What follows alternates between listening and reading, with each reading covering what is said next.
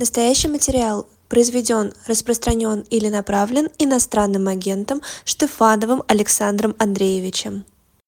Всем добрый вечер. Вы смотрите и слушаете YouTube канал «Живой гвоздь». У микрофона Лиза Аникина. Это программа «Особое мнение». В гостях у нас сегодня со своим особым мнением блогер и историк-просветитель Александр Штефанов. Добрый вечер. Добрый вечер. Живьем студии, прямо передо мной, так что у вас есть прекрасная возможность писать кучу вопросов. Я буду следить за тем, что вы пишете. Я даже больше скажу, у нас здесь на экране дополнительно выведен чат. Вы можете свои гениальные мысли, предложения и вопросы писать сюда. И с удовольствием будем на них отвечать, если они действительно будут гениальными. В очередной раз у нас в повестке всплывают мирные переговоры с Украиной. Газета «Известия» торжественно пишет, что со ссылкой на высокопоставленного чиновника стало известно, что Россия внезапно готова к переговорам с Украиной. Но на самом деле у этого есть и другая сторона. Во-первых, власти США признали, что финансирование закончится для Украины до конца года. Э, плюс, э, в принципе, обстановка, учитывая Израиль, ну, несколько смещается в сторону Израиля, и все меньше средств, кажется, остается для Украины. Ведутся бои, говорят о том, что ВСУ не добились ожидаемых успехов по такой-то, такой-то причине. Э, выглядит все так, будто действительно вот-вот наступят переговоры.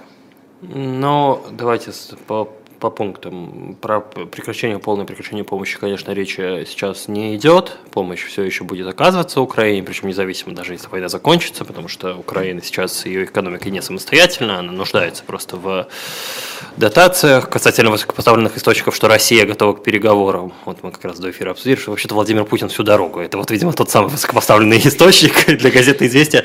Владимир Путин и Лавров, и Песков всю дорогу говорили с э, февраля, ну, с марта где-то что они открыты к переговорам. Э, как только стало понятно, что быстро э, одержать победу и добиться капитуляции украинской стороны не получится, Кремль настаивает на заморозке конфликта. Это вот это последовательная позиция Кремля. Украина отказывается. Тоже последовательная позиция Киева. Сейчас просто чаша весов именно на Западе действительно склоняется в пользу того, что все-таки заморозку, заморозка допустима. Потому что это в Киеве понятно, что там они не хотят разменивать заморозку, ведь у них там деоккуповать нужно больше земель. На Западе это уже менее так э, чувствуется ясным, что они должны поддерживать несколько лет еще Киев, потому что, опять же, горизонт планирования непонятно какой. То есть непонятно, сколько нужно поддерживать Киев, чтобы он э, отбил все свои территории. Видимо, очень долго, столько лет, сколько не готов э, Запад действительно тратить на это. И поэтому, возможно, опять же, это не первый, э, напоминаю, это не первая фаза, когда нам говорят, что, возможно, Запад давит на Киев, и Киев согласится на заморозку. Не первый этап, но дай бог, чтобы последний, но чтобы действительно заморозили. Но, правда, сейчас мало чего можно сказать. Мы действительно близки к этому. И тут можно вспомнить туда же и высказывание Кличко э, недавнее по поводу того, что Зеленский диктатор. Ну, суть в этом. Она, цитата не в том, цитата в том, что все институты власти подчинены Зеленскому, кроме института местного самоуправления, но и на него уже давят. А еще у них конфликт с Залужным, из-за чего происходит ну, некий раскол в армии. Об этом тоже сейчас много ну пишут. Ну да, но это инсайдерская информация, я не очень люблю и доверять, но в целом, да, конечно, есть информация и про это, про то, что... Ну, Залужный написал эту статью э, в The Economist. Ничего архи неожиданного он не открыл. В общем-то, спустя несколько месяцев контрнаступления, когда э, была отбита Украина территория, ну, буквально несколько там десятков квадратных километров, оказалось, что да, война позиционная. Вот, вот, вот тогда, оказывается, да, мы и не знали. Вот. Но он это констатировал, а при этом с политической точки зрения он не сделал там никаких неблагонадежных заявлений. Он сказал, что все равно Украине нужно наступать, независимо от того, можем, не можем, надо продвигаться. Вот. Но да, это рассматривают как часть конфликта. Непонятно, насколько это э, правда, но основания так считать есть. Хорошо, но тут еще вопрос в предстоящих выборах, так как у нас вот-вот уже наступит март, Владимир Путин пока еще вроде собирается переизбираться, хотя официально об этом он не говорил, и Многие говорят о том, что ему сейчас нужно показать определенные успехи. Замороженный конфликт – это не успех, это отсутствие успеха. О, я вас умоляю. Я при должных усилиях можно выдать за успех я, э, очень много чего. А, Владимир Путин явно давал понять, меня, кстати, завтра выйдет ролик про, про окончание СВО, раз пользуемся возможностью, а вот, где я как раз анализирую то, что будет выдаваться Кремлем за победу. Конечно же, вот эти новые территории уже последовательно выдаются Кремлем за победу. Поэтому, например, засекретили, сколько там людей живут. Мы не знаем, сколько там людей живет, хотя эта статистика есть у, ЗАГСов. Потому что ну, демографы могут там по косвенным э, признакам, по рождениям, по смертям вычислить население территорий.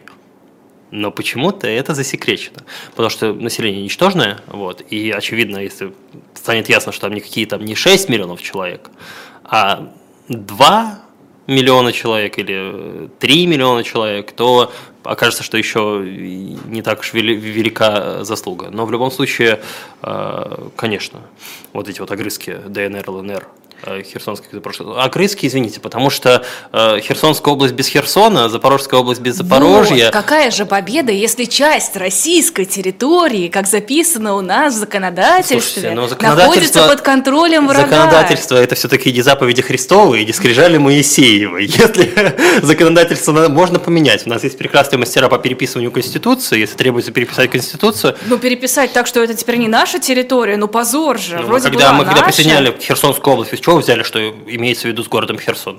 А, то есть это не считается? Конечно, нет. Угу. Имеется в виду Херсонская область, без Херсона и Запорожская область, в сколько Мелитопольская. Вы просто плохо читали Конституцию.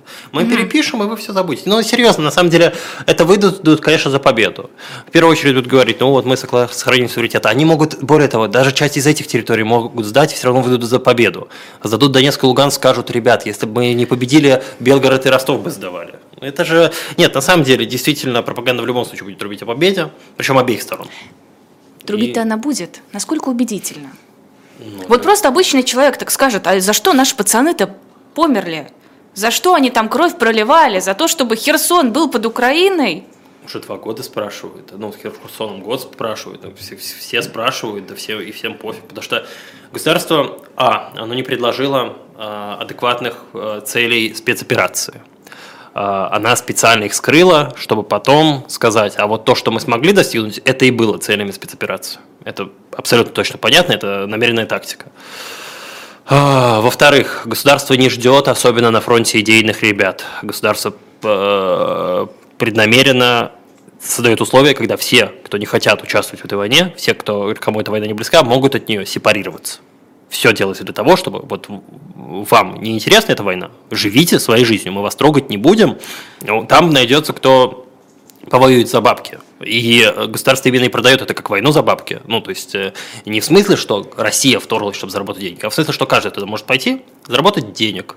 Просто. Кроме энного количества мобилизованных, э, которые останутся там до окончания войны, а когда закончится война, известно одному Господу Богу. Но ну, Потому это... что мы не знаем, что будет подразумеваться а что, под окончанием что, что войны. Что ж вы, ну вот герои, герои. Герои, Ну, действительно, государство к нему, конечно, относится омерзительно. Э, просто государству в какой-то момент потребовалось заткнуть фронт, и это нельзя было сделать, просто раскидав деньги в воздух, да. Нужно было вот 300 тысяч мужиков, и то, скорее всего, больше чуть э, выдернуть э, насильно. Ну вот, выдернули. А обратно их отправить, это уже изведите, это, это что это такое? Обратно фарш не провернешь. Нет, я просто к тому, вот вы говорите, это не затронет э, позиция власти, а. война вас не затрагивает. Тем не менее, мы видим мобилизованных, мы видим нововведение относительно срочной службы, предлагают а. удлинить срочную службу, предлагают ввести новые нормы по Э, медицинским показаниям, которые показывают, годен ты или не годен к службе, вот эти вот увеличения срока призыва и все остальное. Плюс мы все прекрасно понимаем, что если э, Россия считает эти территории украинские своими, то срочников туда тоже могут отправить. И что там будет с этими срочниками, тоже никому не известно. Это касается людей. И эти Конечно, люди как касается. раз прекрасно... Ну, им а не важно... не, это не мой тезис, что это не касается я людей. Я про другое, я про то, что э, ну, этот тезис, он вот чисто на месте, чисто на бытовом уровне прекрасно опровергается людьми, которые не интересуются политикой, но интересуются тем, что будет с их сыновьями. Ну, опровергается. Но, опять же, 300 тысяч человек в рамках страны, это все равно достаточно, чтобы большая часть страны сидела в э, ощущении, что это что-то там, где-то там далеко, это что-то по телевизору. Это реальность, а реальность телевизионная, она слабо связана с реальностью бытовой. Вот. Это что-то там, где-то там далеко. Вот. Опять же, тут я не уверен, что предметно тут есть о чем спорить даже. То есть, э, в любом случае, заморозка – это однозначно и Кремль будет трактовать эту победу, и какая-то часть даже массы Z-патриотов это обоснует, все, все пропагандисты подхватятся это обосновывать. А, потому что, опять же, вот, вот, вот уловите это важно. Кремль не пояснил, зачем мы воюем, почему он это сделал. Потому что он не знает, что получится завоевать. А если бы он сказал вот конкретно, мы воюем для того, чтобы выйти там на линию Архангельска-Астрахань, ну, понятно, я условно говорю, типа на вы, взять Киев, ну, допустим, вот, мы воюем, чтобы захватить Киев. Видимо, такой цель даже не ставил, ставил цель окружить и добиться уступок, но окей. Или захватить там вот э, Одесскую область, ну, Черное море, отрезать Украину от Черного моря. Это была поставлена цель, а потом в конце они сказали, ну вот мы что-то замирились, вот, вот так вот будет, то люди бы смогли сравнить, а вот нам вот это обещали как победу, а вот это мы достигли. Судя по всему, это не победа. А такого не будет. Никто не знает, что там обещал Путин. То есть мы можем предполагать, и на самом деле это неплохо реконструируется, но это по косвенным источникам неплохо реконструируется. А так-то, ну, э, что, что есть победа, узнаем по факту окончания конфликта. А, хорошо, Александр, тогда э, как историк, скажите, пожалуйста, вот такие замороженные конфликты, что вы смеетесь? У меня написано историк, Хорошо. Александр Штефанов, историк-просветитель. Да. Вот такие замороженные конфликты, во что они выливаются с точки зрения внутренней политики государств? Ну, по-разному бывает. По-разному. Конечно, ни ни, ни в какую демократизацию и прочее не вливается. Пример с Кореями хороший пример. Вот. А, то есть, э, сразу говорю, то есть, главный аргумент против заморозок конфликта это что заморозка конфликта – это обязательно разморозка конфликта. Ну, то есть, это всего лишь передышка перед очередной войной.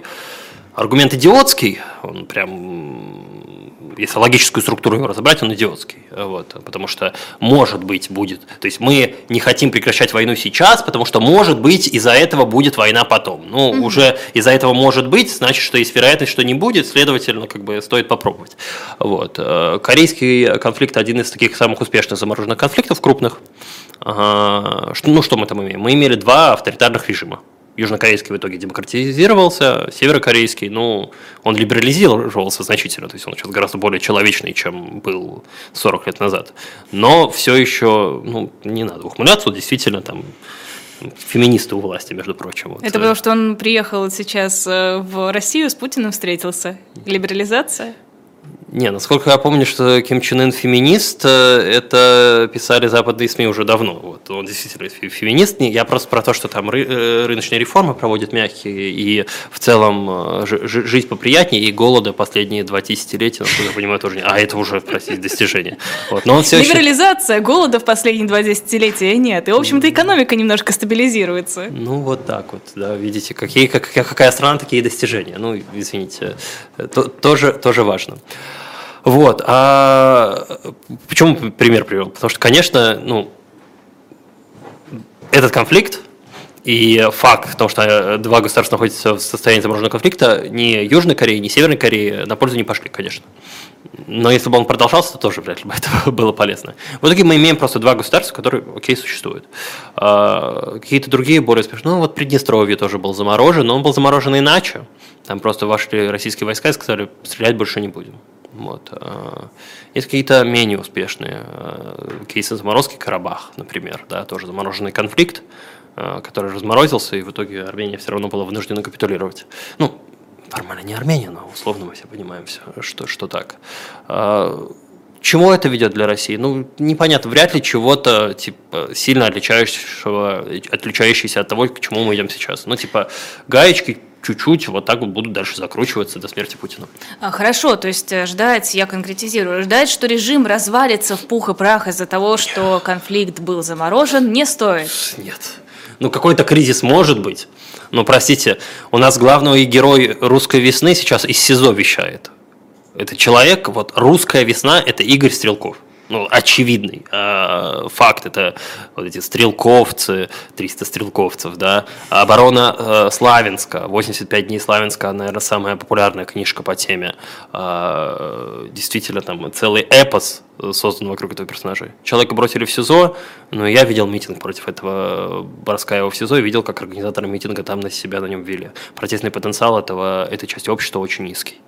А, либералы что вот будут недовольны. Их и в целом лидеров и так уже пересажали и а, репрессивно снизили недовольство. А тут ну, замороженный конфликт. А что быть недовольным? Я вот буду доволен. мобилизованных. Как их домой вернут, если этот конфликт э, заморозится, очевидно. Не, ну а в смысле, война же не закончится, если конфликт будет Да, заморожен. Это ну, будет мобилизованных, мобилизованных вернут домой. Да? Думаю, да. Не, ну хорошо, а замороженный конфликт тогда давайте конкретизируем. Он в чем выражается? Я думала, замороженный конфликт это когда просто две стороны стоят на своих рубежах Да. и не предпринимают каких-то активных Да. действий. Из-за просто- того, что интенсивность будет меньше, э, Российская Федерация позволит себе 300 тысяч мужиков вернуть домой. Может, постепенно, может, не одномоментно, но постепенно будут возвращать. Ну, Хорошо, извините. если вдруг Украина в контрнаступ, что делать тогда? Вот эти все Ну, мобилизованные. опять по новой. Ну, во-первых, вряд ли она пойдет в контрнаступ, потому что это будут менее выгодные условия, чем сейчас она получает. Ну, то есть она не получит той же поддержки от Запада, если она сама инициирует боевые действия. Ну, Очевидно. на, с- на своей территории. Вот. Да, это на своей территории, не на не на своей территории. Азербайджан тоже на своей территории формально до юра действовал. Много он там поддержки от Запада получил. А, вот. Нет, конечно, тут дело не, не в этом. А, не очень велика вероятность, что Украина пойдет в контрнаступ, но она есть. Она есть. А, ну, пойдет. Россия будет пытаться опять справиться своими силами. Не получится. Вновь мобилизацию, возможно, придется объявлять. Но а, факт в том, что э, прекращение боевых действий – это снижение интенсивности боевых действий. Очевидным образом стрелять будут, э, но гораздо реже, чем сейчас. И есть возможность 300 тысяч мужиков снять с фронта. И это, мне кажется, одна из важнейших задач. Хорошо, тогда зачем все эти дополнительные меры, которые я уже упоминала, относительно срочников, относительно э, там, медицинских ограничений и всего прочего? Но срочники реже в армию стали ходить. Ну, призывники сейчас у них ну, в военкомат не очень хотят ходить. Потому что вот эти вот как раз мобилизованные, они показали наглядно, что, что в военкомат ходить не стоит. Вот, потому что эти 300 тысяч мужиков, это кто? Это те, кто пошел в военкоматы, на самом деле. То есть это Ну или кого поймали на улице и увезли в Ну, военкомат. Очень мало таких кейсов, очень мало кейсов. Большинство это люди, которые добросовестно пошли по повестке. Вот я как раз ехал сейчас э, в такси, а, таксист-десантник, ну, соответственно, тоже должен был быть мобилизованным, и он рассказывал, что вот ему пришла повестка, он сказал, ну, я не буду идти по повестке, и позвонил брату, чтобы он не шел по повестке, а брат такой, да ладно, что, они там проверят, меня-то не призовут. Мгм, сверят данные. Вот. Ну и потом рассказывал, как он возил брату помощь гуманитарную уже на фронт, и что брат больше года служит, и никак его не отпустят. Вот, соответственно, а, ну, конечно, сейчас доверие к военкоматам мизерное, а, проблема с э, тем, чтобы набрать нужное количество срочников, она есть. И из-за этого вот эти вот недавние новости про облавы в Москве, это тоже из-за этого военкоматы не выполняют планы, давят на полицию, чтобы помогала. Полиция пытается помочь, но вроде сейчас прекратили, потому что есть еще фактор общественного мнения, там много факторов. Вот. Э, Есть еще фактор того, что у нас э, из-за войны, из-за нерасширения НАТО, НАТО расширилось. Вот. И, ну, это тоже важное достижение нашей специальной э, военной операции, очень успешной. И у нас вторая по протяженности границы в Европе теперь со страной НАТО. Это значит что? Это значит, что нужно ус- усиливать военную инфраструктуру там. А это значит что? Это значит, что нужно больше срочников призывать. А э, еще раз, нам нужно больше срочников, при том, что сейчас потенциальных желающих стать срочником стало меньше. Что это значит? Ну, значит, что нужно принимать меры. Вот. Но Нет, реестр просто поможет. выглядит это как такая ужесточение э, милитаризации с прицелом на долгий-долгий военный конфликт, чтобы всегда было достаточное количество человек, которых можно просто взять и отправить на фронт. Это структурные исправления, потому что стало понятно, что система неэффективна в принципе. На, э, непонятно, чтобы, чтобы долго в этом конфликте существовать, или чтобы в случае чего можно было воспользоваться. Ну, стало понятно, что вот эта вот история про то, как организованы военкоматы и система призыва сегодня, она неэффективна. А система цифрового призыва, вот этого вот э, общего реестра, она это невероятно эффективное и недооцененное оружие. Представляете, э, если у, военко- у военкомов, по факту Генштаба, ну, в широком смысле у Путина, будет э, возможность выбирать по категориям граждан, которых призывать, из каких городов призывать, а какой у них состав семьи. То есть будет возможность выгребать резерв, потери которого нанесут наименьший урон политической репутации Путина. То есть э, э, человек, у которого там десяток родственников, который живет в Москве, он в этом, э, в этом реестре, и это все у него обозначено. Он попадает в низкий приоритет А там разве есть вся эта информация? Да, должна быть, они должны все собрать. Но пока нету, пока нету.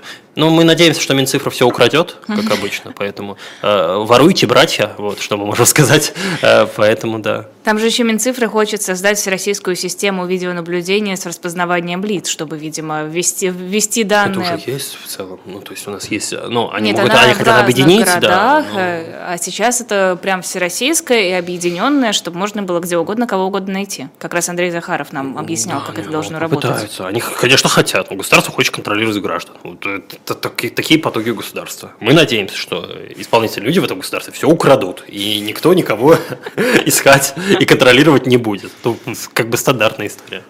А, а вот как вышло, что Путин попал в шорт-лист претендентов на звание «Человек года» по версии журнала «Time»?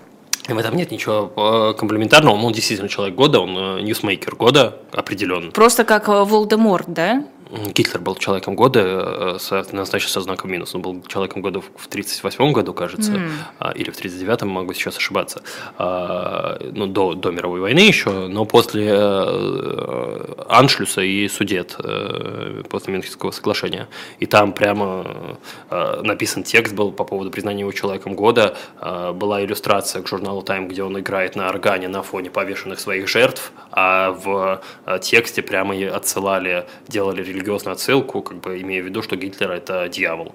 Поэтому не, не, это не комплимент, сразу давайте скажем. Хотя я думаю, что многие из этих граждане уже написали, что эх, вот нашего слона Путина. Там точно будет отрицательная э, рецензия, ну, отрицательная статья. Но он человек года, он действительно, кто еще сделал больше новостей в этом году? А, хорошо, э, просто, во-первых, да, как это будет подавать внутри России. Песков тоже сказал, что Путин вообще абсолютно безразлично, где он там в журнале «Тайм», не в журнале «Тайм», он же президент, что ему все эти журналы. А, можно ли это будет подать как э, некое достижение или на это просто не обратят внимания? Да не знаю, мне кажется, в широком смысле не обратят внимания, но кто-то подаст. Это Александр Штефанов в особом мнении на «Живом гвозде». Традиционно у нас перерыв на книжечки, на рекламу, на shop.diletant.media. У нас новый мерч. Вы уже это могли видеть в наших телеграм-каналах. Вы могли это видеть у Венедиктова в телеграм-канале. Или могли просто заходить на наш сайт. Во-первых, там новогодняя, очень-очень странная елка, честно. Если вы любите всякие упоротые рисунки, то э, вот эти худи, толстовки и футболка – это все для вас. А мне понравилось. Я вот, вот Александру это. Штефанову понравилось. Э, я нахожусь в легком недоумении. Эта елка выглядит несколько хищно, как будто она желает э, вас ночью сожрать. А еще у нас есть... Что ты смеешься? У нас есть э, жилетка новая, да, у нас теперь появились жилетки. Теперь у Венедиктова будет э, не просто какая-то непонятная жилетка, а своя, с надписью «Не переживайте, переживем». Еще у нас много разных новых толстовок. Наконец-то начали делать толстовки. Мне лично этого не хватало. Пока можно только предзаказом оформить. После 26 декабря будет доставка, так что как раз к Новому году будет шикарнейший подарок, если вы хотите кого-то порадовать. У нас появились, э, появился новый винил. Он, как всегда, стоит каких-то космических денег, но если вы собираете, то, я думаю, вы оцените, там винил «Волки и тире» Шевчука и винил «ДДТ». Э, заходите, смотрите. Ну и что еще? Э, интересного. А, ну и подарочные издания красивые. Я сегодня одно такое уже подписывала в э, шикарнейшей кожаной обложке с золотым тиснением, с узорами вот так вот э, по срезу. В общем, если вы хотите кого-то порадовать, заходите на shop.diletant.media, порадуйте и того, кому сделаете этот подарок, и нас тоже порадуйте. Вы нас таким образом поддерживаете, финансируете. И вообще спасибо вам за это большое. Продолжаем эфир. Александр Штефанов. Перед эфиром ты сказал, что смотрел слово пацана. Да, я Давай об этом. Ну давайте, ну что, что, что сказать. Он это исторически достоверный сериал. Давайте uh-huh. в первом. Он действительно неплохо воспроизводит те культурные практики, которые существовали в Казани э, во второй половине 80-х годов. То есть в этом плане, я так понимаю, консультантом в фильме выступал, собственно, Галаев, автор книги «Слово пацана», который является таким социологическим исследованием темы, проблематики. Вот. Э, и это все неплохо там воспроизводится. Сам посыл, ну, я честно сказал, что я бы на месте государства на это бы деньги не дал. Ну, то есть свобода творчества, безусловно. Вот. Э, все пускай э, как хотят, так и самовыражаются. Хотят снимать про бандитов, ради бога. Но если там романтизация подростковых ОПГ, она есть. Ответ это однозначный ответ, она есть. И, конечно, это проблема. И понятно, почему сейчас есть волна возмущения вокруг этого. Эм, собственно, ну, нет, просто мне кажется, что любой сериал или фильм, где так или иначе фигурируют какие-то бандиты, злодеи, негодяи, суицид, наркотики, что угодно, любое негативное явление нашей жизни, это всегда романтизация. Просто сейчас ощущение, что пытаются все списать на слово пацана, любую трагедию, любой несчастный случай. Вот буквально сейчас читала в новостях, что э, забили э, какие-то подростки мальчика 15-летнего на остановке, да. и тоже там приплетают, что слово пацана они решили ну, вот там подражать. вроде как у него до этого спросили что-то, с, используя характерное слово «чушпан», а чушпан – это вообще чисто татарское слово, э, которое в общей даже среди гопников не использовалось. Там, условно, условно люберецкие они так не говорили.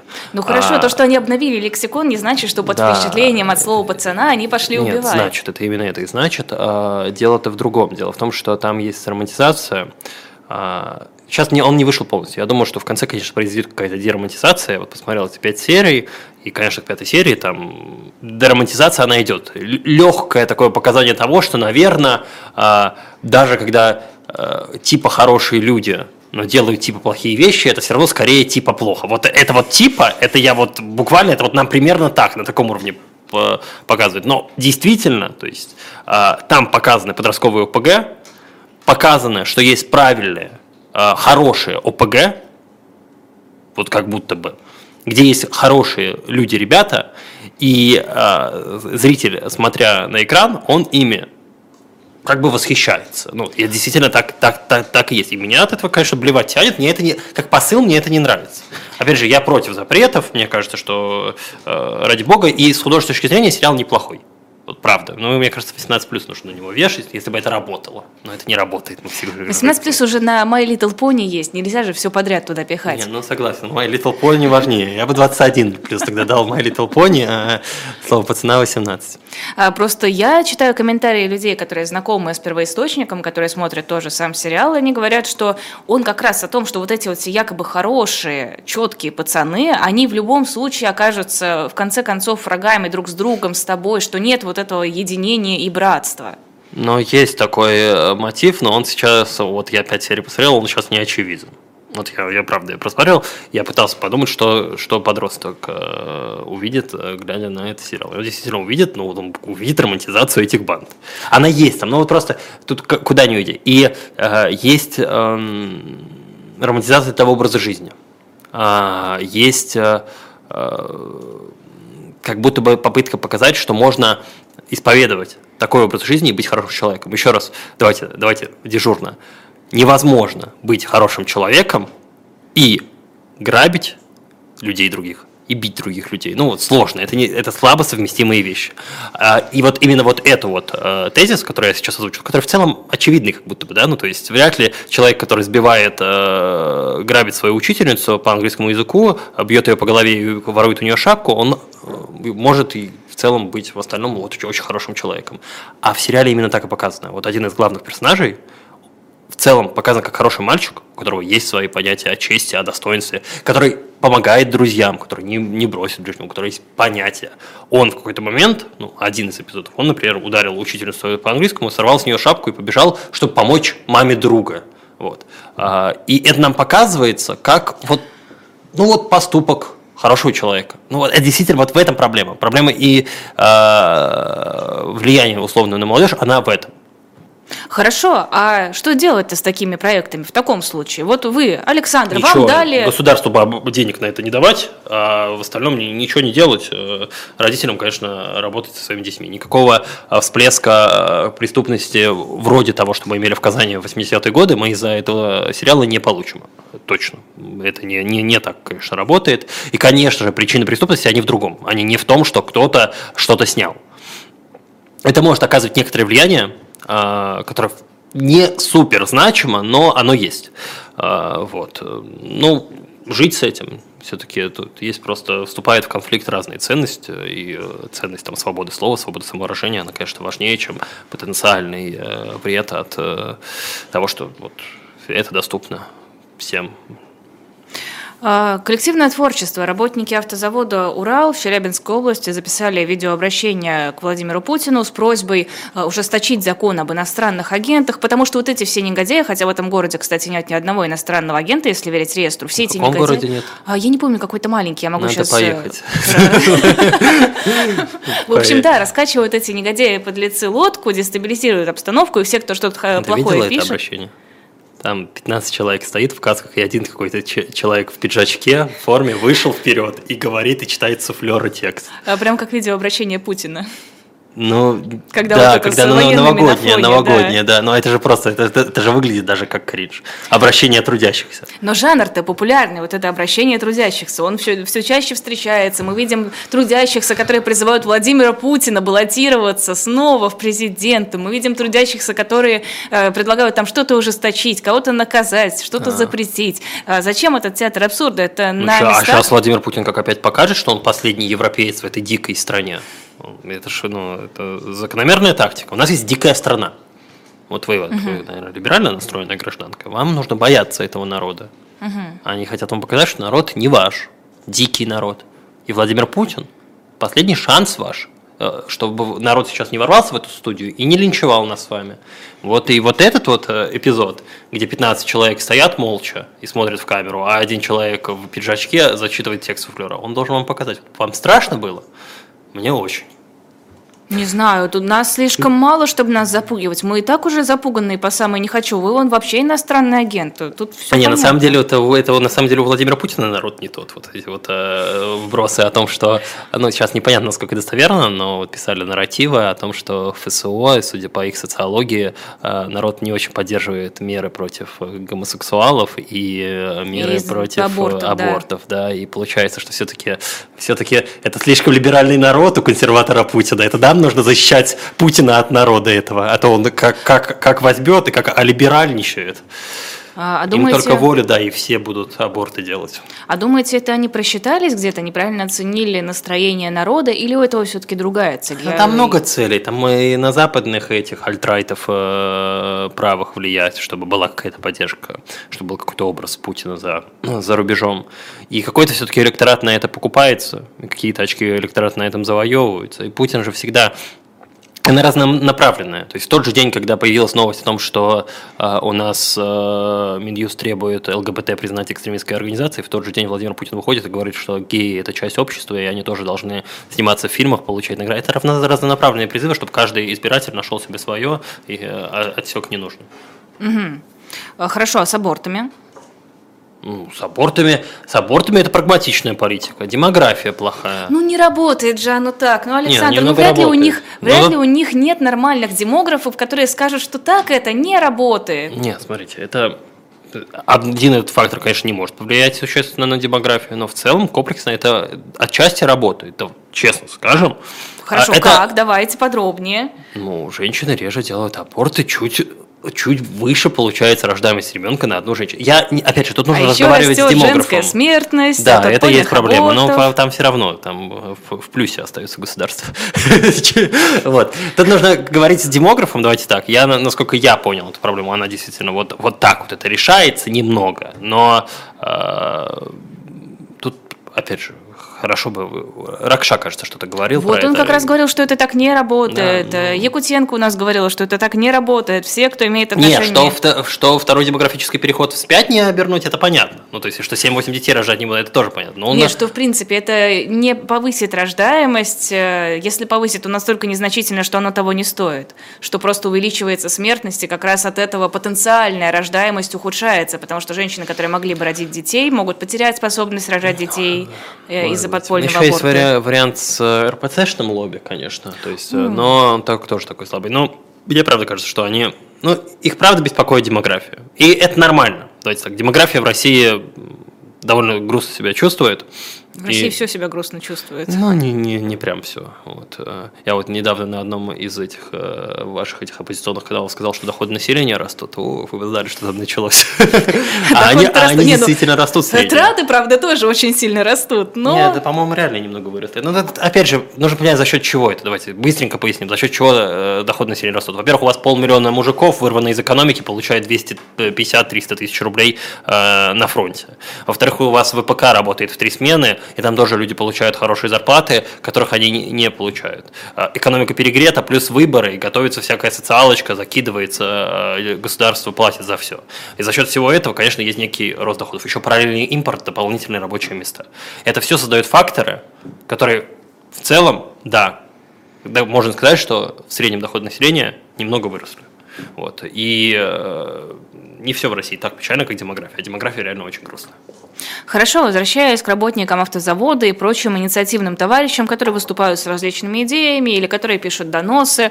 Вот это что? Это искренний патриотизм? Вот эти люди, которых поставили говорить перед камерой, они говорят-то, понятное дело, им написали, что сказать, но тем не менее, от души у них... Они, один человек говорит. Один Ну, человек, непонятно поддерживают, кто. Поддерживают Молчаливо вот так вот смотря в камеру. Мы Ну не что, знаем, они мы не, мужики, они не языком трепать, они... м. Не знаем мы, что это на самом деле. То есть есть, ли э, такие турбопатриоты, э, которые хотят больших репрессий? Конечно, есть. А, Есть люди, которые хотят большей репрессивности государства, чем есть э, в сегодняшнем России. Большинство ли их или много ли их? Мне кажется, что их не очень много. Вот. Э, Один из таких, кстати, слово, с- вообще в СИЗО сидит. Собственно, Игорь Стрелков, он был одним из э, таких ультра Z-патриотов. Что это знаю? Мне кажется, что это не очень серьезный сигнал, мы сейчас не понимаем. Вот, это не, не, не широкая практика, это один этот видеоролик, я думаю, что он не симптомный, такой не симптоматичный. А, У нас тут э, российское МВД проверило депутата Гурулева, который призывал уничтожать гниль, которая доверяет и Владимиру что? Путину. И что же там?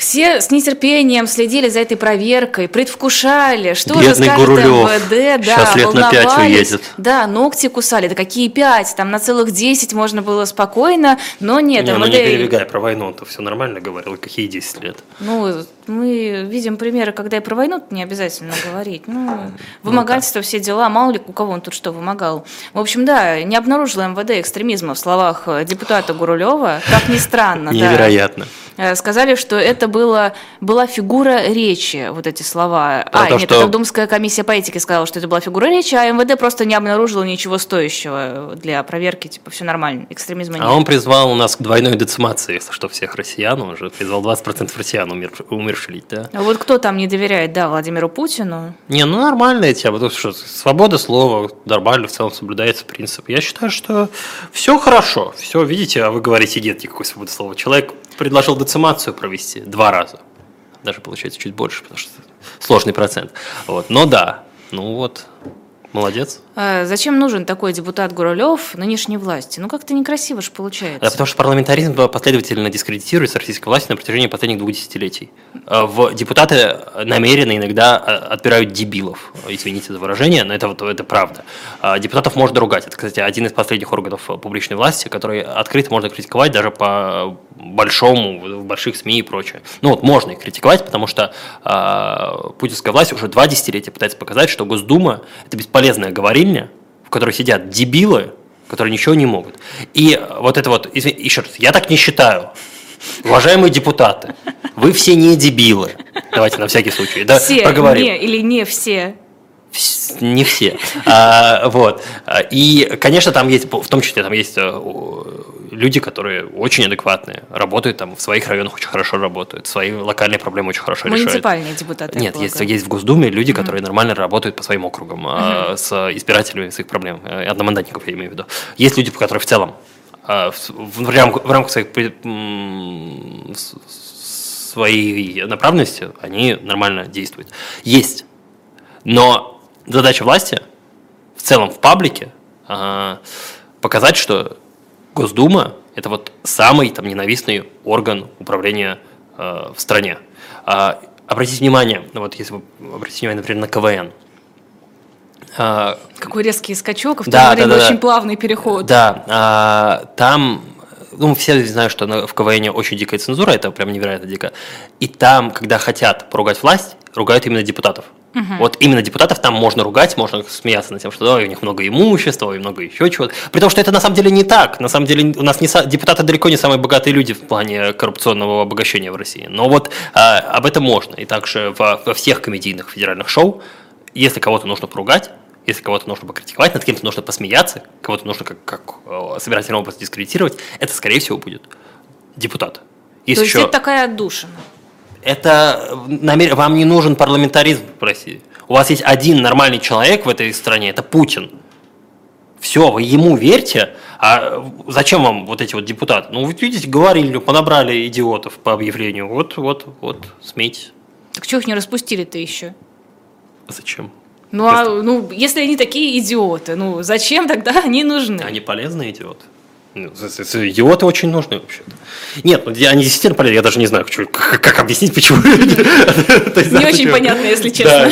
Да, в смысле непонятно. Все, все очень понятно. Еще раз, а, у а, широких масс населения не должно быть интереса к парламентаризму. Не должно быть интереса к тому, кто ваш депутат. У вас не должно быть возможно... Вот это вот, э, знаете, вот эта вот американская традиция «я позвоню своему конгрессмену», это забудьте об этом. Вы не должны этим интересоваться. Для вас это цирк. Вот-вот, вот он существует. Mm-hmm. Это отдельно существует. Над этим можно смеяться, это можно критиковать, а народу надо все-таки немного критиковать, и надо создавать видимость, что власть хоть как-то критикуется, подвергается критике, что-то там происходит. Вот это вот все, оно стоит отдельно. И это хорошо. И отдушина тоже, конечно. И, и есть в этом и такой смысл. Вот так вот это работает. Мне кажется, это очень давно так работает. Потому что, понимаете, еще в Госдуму, э, если э, президент наш святейший э, на выборах не проиграет, дай бог ему здоровья, чтобы он выдвинулся на выборы, то в Госдуму как-то может прорваться шальной оппозиционный депутат. Вы представляете, какая катастрофа будет? А может такое случиться, но вот в теории может. Она Где? Это... Кто? Откуда? Из тюрьмы или из Берлина? Ну, кто знает. Куда-то как-то прорвется. Ну вот, э, условно. Или кто-то там из этих с цепи сорвется. Вот как новые люди возьмут и не придут на голосование по признанию ДНР и ЛНР. Вот. Ну, какая-то ерунда произойдет, кто-то выйдет из-под контроля или кто-то станет слишком оппозиционным. А на этот случай у нас все подготовлено. Извините, у нас уже создан образ Госдумы как цирка. Угу. Поэтому, ну, это все очень хорошо, конечно, работает.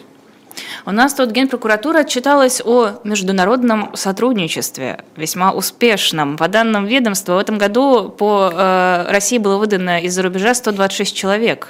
Так что у нас очень успешные международные отношения. Сколько из них из Беларуси, интересно, мне кажется, примерно 100. Да, ну не знаю, мне, кажется, кажется что... А разве это не какой-нибудь Казахстан, Армения? Нет? Армения вообще почти не выдавала, пару дезертиров выдала. А Казахстан, э, Киргизстан тоже несколько кейсов было, а, не уверен. Но мне кажется, что подавляющее большинство из этого числа это белорусы. Но тут нужно смотреть просто, как в новости открывать, что они там дали статистику, не дали, а что-то думаю, что не дали. Ну, вот. Ну тут что-то 126 вернули, еще примерно в 100 случаях российская страна получила отказ. Ну, вот интересно. Но мне кажется, что белорусы больше всего стараются, братья наши любезные. Вот. А я бы на месте российских властей не, не, за, не, не просил никого из Беларуси возвращать, потому что белорусские – это еще большее наказание для российского гражданина, чем наши силовики.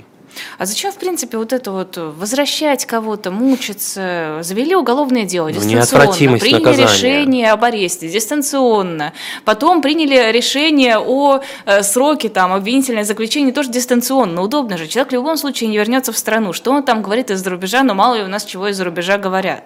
Пусть сидит там у себя где-нибудь в Казахстане, развлекается сколько хочет. Кормить не надо, опять же. Чего? А, есть принцип вообще, что а, уголовное наказание оно должно, наступать неотвратимо. Мы понимаем, что это уголовное преследование, оно политическое, оно специфичное, оно нам не нравится, это действительно это уродливое антиконституционное преследование, да, мы все, все это согласен, мы носим за скобки.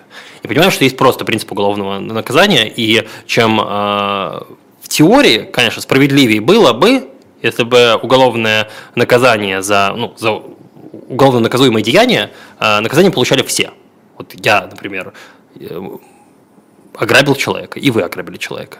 И было бы справедливо, если бы мы оба понесли наказание, а не только я или не только вы. Потому а что мы вы уехали... человека, насмотревшись сериал «Пацаны», да? А, да, я спросил, там, ты откуда будешь чушпан, вот это все, да.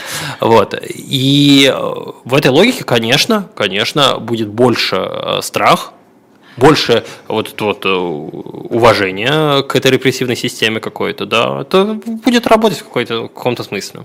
Нет, просто огромное количество уголовных дел, заведенных э, против людей, заведомо уехавших за пределы э, видимости российской системы, я имею в виду оппозиционных каких-то медийных деятелей, вызывает ощущение, что здесь важно просто завести уголовное дело, принять определенное решение и дальше просто сделать так, чтобы ну, человек... это же не про, вообще не про медийных, это же про, про все, все количество, тут непонятно э, за политические, не за политические. Вот. А по поводу медийных, самых медийных, конечно, лучше не сажать, лучше мучеников не платить, э, не плодить, поэтому нужно их, собственно, и а, острастить. С самыми медийными такая логика работает, которую вы озвучили. А с людьми поменьше не очень. Ну хорошо, Саша Скочеленко стала очень медийной за время своего судебного процесса, да. и это не помешало дать ей гигантский срок.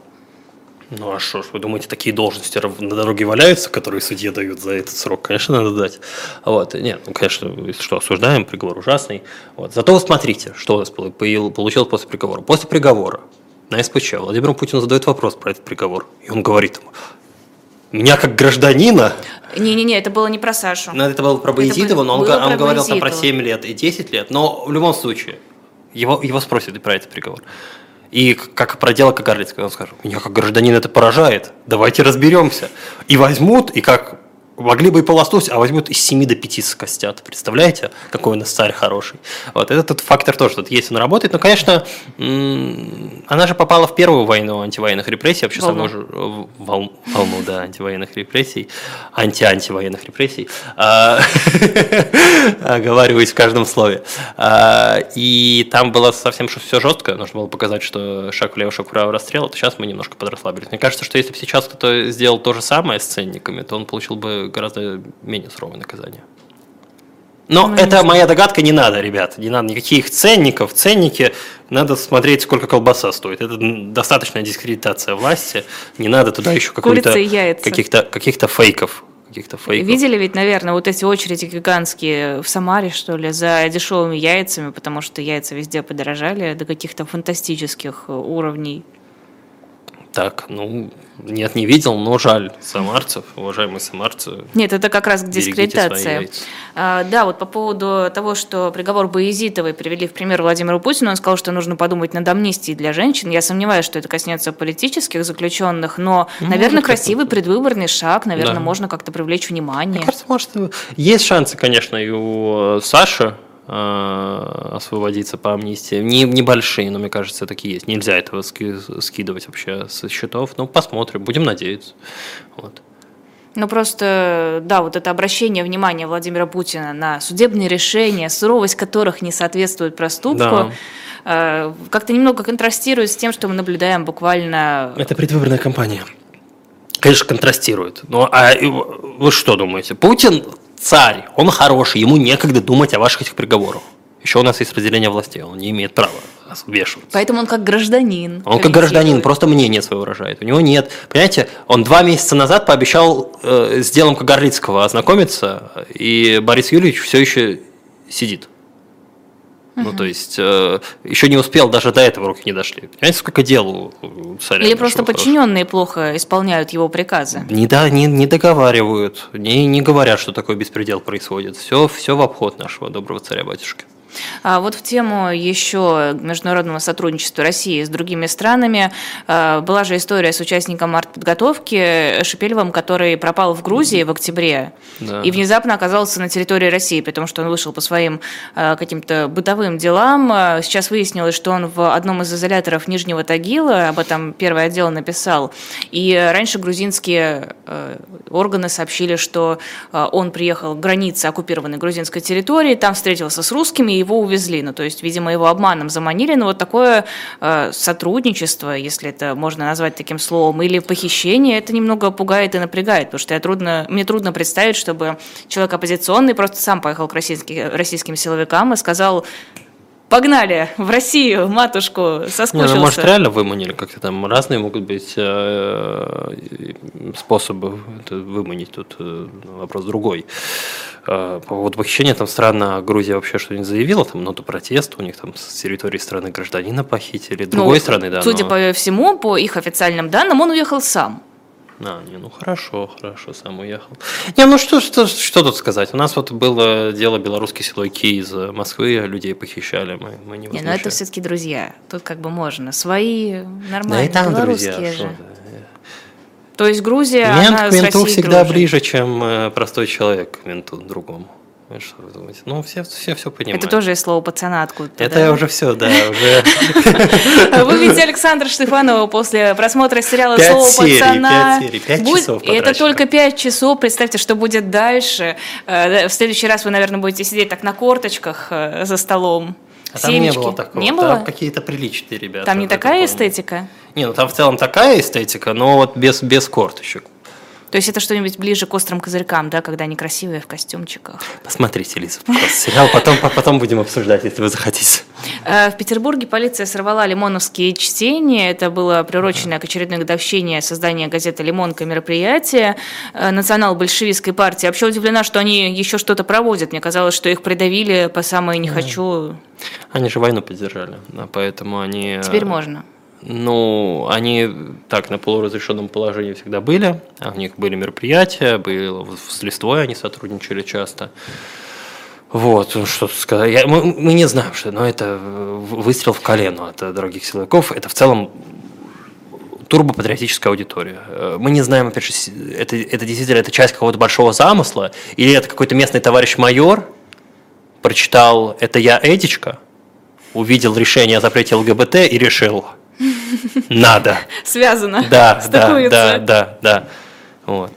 Ну, кто знает. А, нет, ну, в принципе, что можно сейчас сказать о разных видах там националистов в контексте нашей политики внутренней российской? Какое они место занимают? Я еще год назад сказал. Нет, они сейчас удобные. Опять, это полезные идиоты. Ну, то uh-huh. есть они удобные, они поддерживают войну, их можно использовать. Я вот год, год назад сказал, но очень скоро государству они станут ненужными, потому что а, это идейные люди. У, у людей есть идея. У них есть свое представление о победе, к слову, которого нет у государства, а у них есть что-то, как победа должна выглядеть. Ну, например, как ликвидация украинской государственности. А этого не будет. Ну, вот, извините, этого не просматривается. А, вот. А, у них есть свое представление о том, зачем эта война нужна, у них есть представление о том, какой должна быть Россия. Все эти люди Кремлю не нужны. Это опасные люди. Плюс это националисты, которым еще, а, то есть нацболы, там что-то на фронте в какие-то там свои эти, своими, со своими шевронами ходят. Это люди, которые будут иметь боевой опыт, это люди, которые там специфичную субкультуру представляют. Это, это опасные люди, которые к насилию относятся толерантно. Их зачистят, а, я думал, что это будет происходить ближе к концу войны, но вот я, когда эту идею очевидно высказал, там через несколько месяцев Стрелкова уже э, повязали. Не нужны. И э, Кремлю не нужны критики провоенные, антивоенные, им максимум советчики дружественные. Вот вы можете посоветовать Владимиру Путину э, лучше э, а что лучше может быть? Все и так идеально. Лучше Владимира Путина нет. Посоветовать, не знаю, Лаврову, Шойгу, можно им советовать? Нет, давайте все-таки депутатам Госдумы можно посоветовать. Вот им можно посоветовать. Законы дебильные просто принимают, а Путину приходится по ним жить. Вот чтобы Путину жилось лучше, вы можете посоветовать депутатам Госдумы э, быть не клоунами. А, вопрос от Ильи Евсеева был в самом-самом начале нашего эфира. Александр, на ваш взгляд, развенчание какого исторического мифа может взбудоражить российское общество? Спасибо. Великая Отечественная война, конечно, единственный миф. А, всегда все триггерятся к, так, на слово миф. Миф – это нормальный термин, это не обязательно что-то неправда. Миф – это э, некое структурное представление об историческом явлении, э, построенное на национальной истории. Вот. И национальный миф о Великой Отечественной войне, он положен э, вообще в фундамент российской идеологии. Ничего, идеологии фактически нету, а вот, вот этот миф в фундаменте ее есть. И если, конечно, выдернуть Великую Отечественную войну, если ее деконструировать, этот миф, и не знаю, как можно сказать, там, предложить другой миф а, или разрушить его, то, конечно, это, это приведет к большим потрясениям. Вот, э, потрясениям какого рода? Люди на улицах плакать будут или что? Да не, на самом деле просто... И, и опять же, как можно развенчать этот миф? Ой, ну вот, э, перест... почитайте перестроечную литературу, увидите, как можно а, как зовут, Астафьев, автора зовут, этого фронтовика, который э, предлагал, э, говорил, что лучше бы Ленинград сдали. Вот. И при этом было сложно, понимаете, человек фронтовик, ветеран войны, а с другой стороны такие, такие э, крамольности говорит. Вот, и все, вот эти опросы «Дождя», если помните про то, а стоило ли сдать Ленинград, mm-hmm. ну тогда сразу же пресекли, сказали, ребят, да, сейчас получите сроки. Скандал, да. Вот. А, это можно себе деконструировать, ну то есть это возможно. Спрашиваете, если вы, возможно ли это, это возможно, и мы это видели. Вот. Угу. И мы видели, опять же, какая общественная дискуссия. Это рождает м- отрицание э, всего государства в целом. А, то есть это рождает отрицание вслед за этим всего остального национального мифа российского. А, очень, это такой важный шаг, после которого пойдет очень много других отрицаний. И, конечно, это опасно для... Я даже думаю, что можно сказать, что это не только для путинской России опасно, это в целом опасно для России как государства. И, и ну, такая, можно сказать, что это мина замедленного действия, потому что рано или поздно все равно к этому приступят и начнут... Э, в плане опасно для государства? Ну, очень много положено на миф о Великой Отечественной войне. Ну и... хорошо, ну вот он, ну окей, рухнет, люди расстроятся, что дальше-то? Не, вы не понимаете, что это просто люди расстроятся. Люди а, перестанут верить в Россию. Вообще, давайте по базе. Россия э, – это идея. Очевидный факт, да, ее не существует. Существуют э, какие-то государственные органы, которые там организованы чиновниками. Сама Россия – это идея, которая существует в головах людей. Ну, как любое, наверное, государство. Да, безусловно. А, и слишком много места в этой идее, ну, не слишком много, просто много места в этой идее занимает национальный миф о Великой Отечественной войне. И когда вы его выдергиваете, оказывается, что без этого наполнения довольно мало. И из-за этого может просто упасть эта самая вера в Россию. А государство существует, страна существует до тех пор, пока в нее верят. Если в нее перестают верить, то государство может рухнуть, как рухнул, например, Советский Союз. Это, это очень важно. Вот кажется, есть, конечно, экономические причины, которые тоже гораздо, наверное, более важными являются. Но а, что в Советский Союз перестали верить, одна из важнейших причин, почему этого государства не стало. И поэтому, конечно, для России, я искренне убежден, очень опасно а, так резко хвататься за миф о Великой Отечественной войне. Сначала бы заместить э, чем-то другим национальным миф российский, а вообще лучше не, не трогать. Уже тема такая никому не советую. Прекращаем трогать. Это был Александр Штефанов. Особое мнение на YouTube-канале «Живой гвоздь», блогер, историк-просветитель. Подписывайтесь на его YouTube-канал, ссылка, ссылка есть в описании под видео. После нас в 21 час программа «Статус» Екатерины Шульман и Максимом Курниковым. Ставьте лайки, подписывайтесь и до